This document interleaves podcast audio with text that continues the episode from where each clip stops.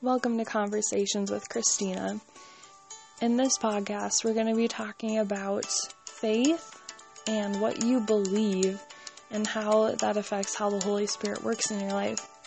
Thanks for joining me on this journey and hope you enjoy.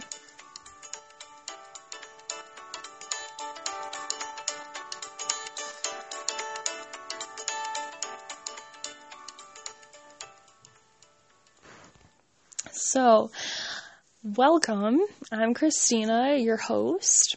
Um, I am wondering if anybody else has been in the same boat as me. I can pretty much guarantee you have. Um, but when you just all of a sudden emotions are flowing and you just feel like everything is going wrong, everything you know is a lie, that's going a little dramatic, right?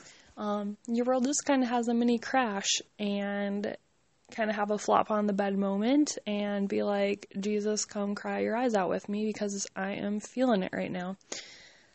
Um, whether you're feeling left out, lonely, um, feeling like your prayers aren't getting answered, feel like you're just not going anywhere, um, despite doing quote unquote doing everything right.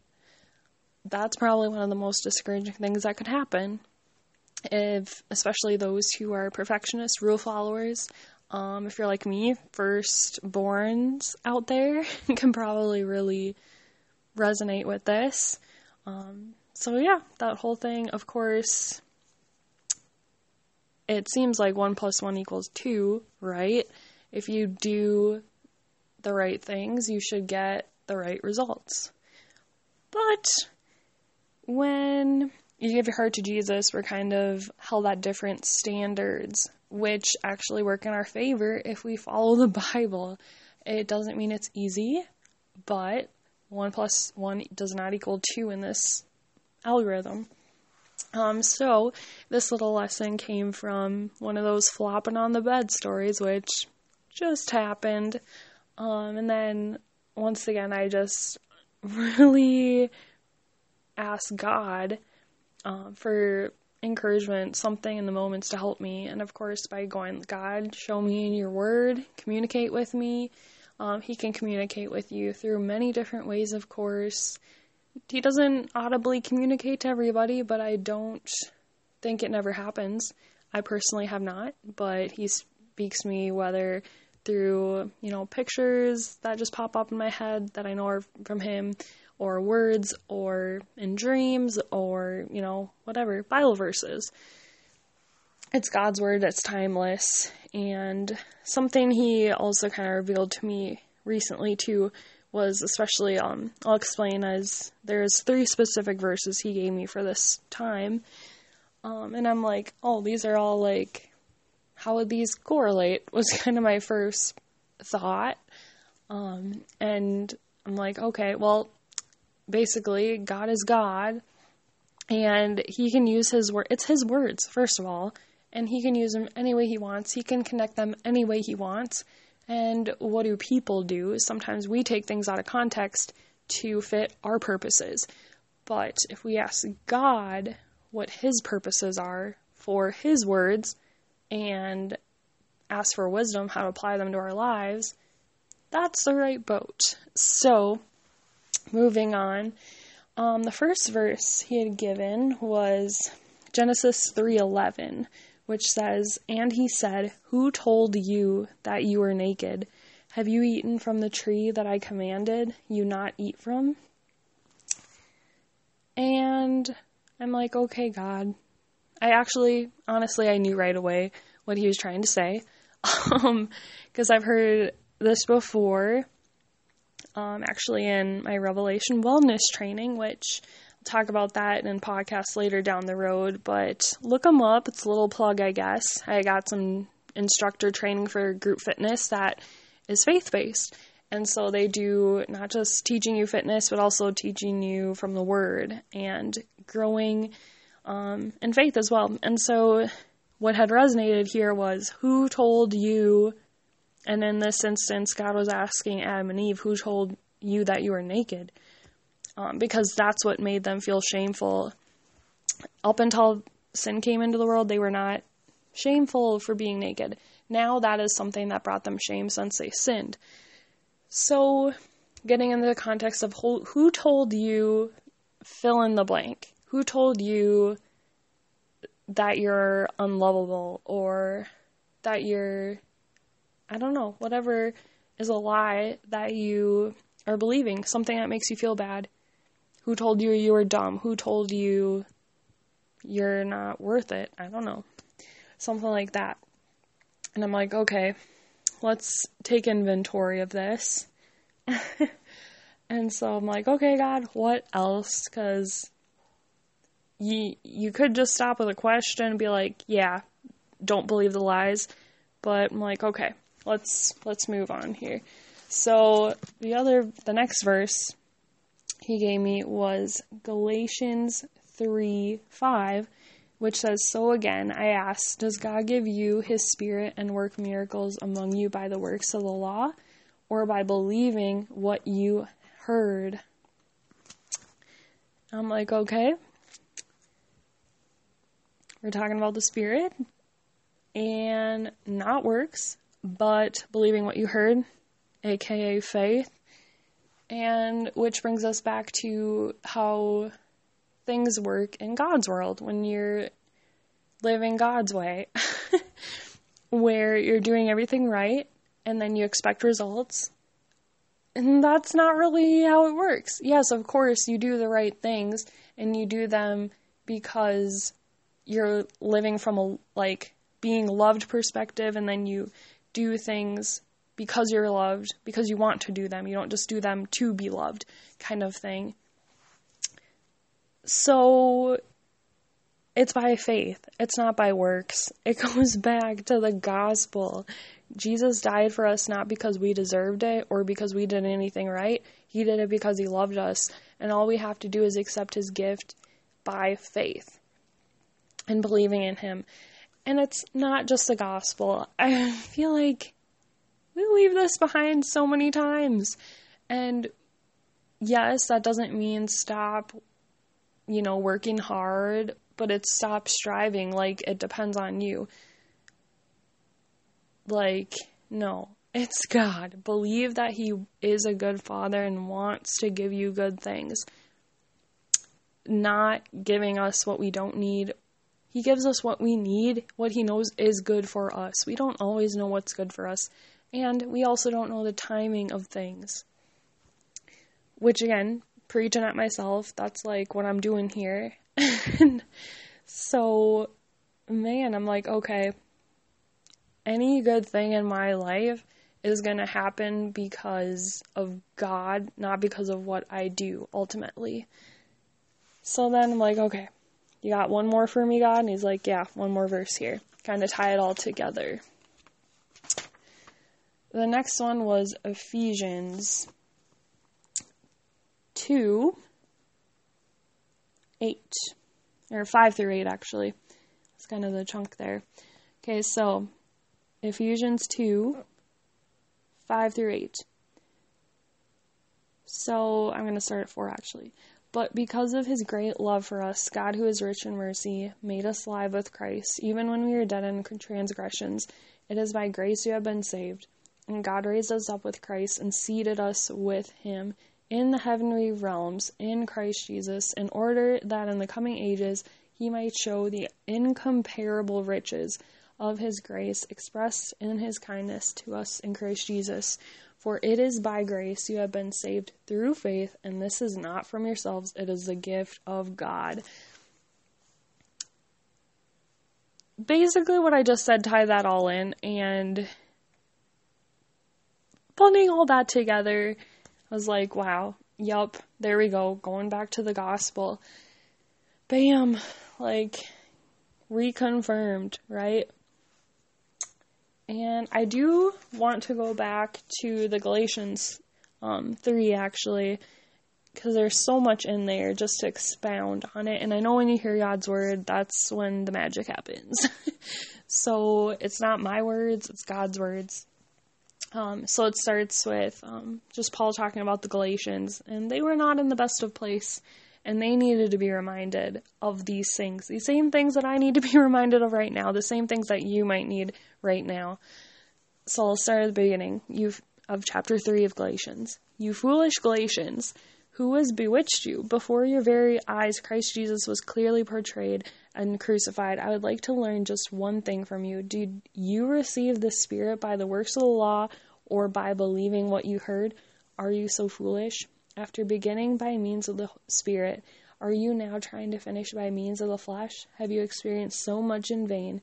If it really was in vain, so again, I ask, does God give you his spirit and work miracles among you by the works of the law or by your believing what you heard? So also Abraham believed God and is credited to him as righteousness.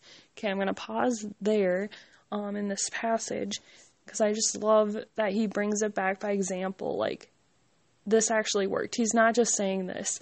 Abraham, he such a huge leader in the Bible, and someone just looked so highly up to by all these people. And to use Abraham, and you know, he wasn't perfect at all, he made mistakes. he was a liar. Um, you can read that in the Bible, I believe in Genesis. You can Google it once again. Um, so saying he believed God and it was credited him to him as righteousness. And we are seeking to live that life of holiness and to be right with God, righteousness, by believing Him, not by what He did. Definitely not by what He did, because we all make mistakes anyway. I once heard, um, again, I love metaphors, and someone shared this. Um, I don't know if it was like my youth pastor long ago or something, but he was talking about sin and how it's kind of like, okay, you got a a nice, perfect pan of brownies. It's great, except for, let's say there's like just a little bit of poop in the brownies, a little chunk of poop in the brownies. Is that okay? Are you going to eat that? No!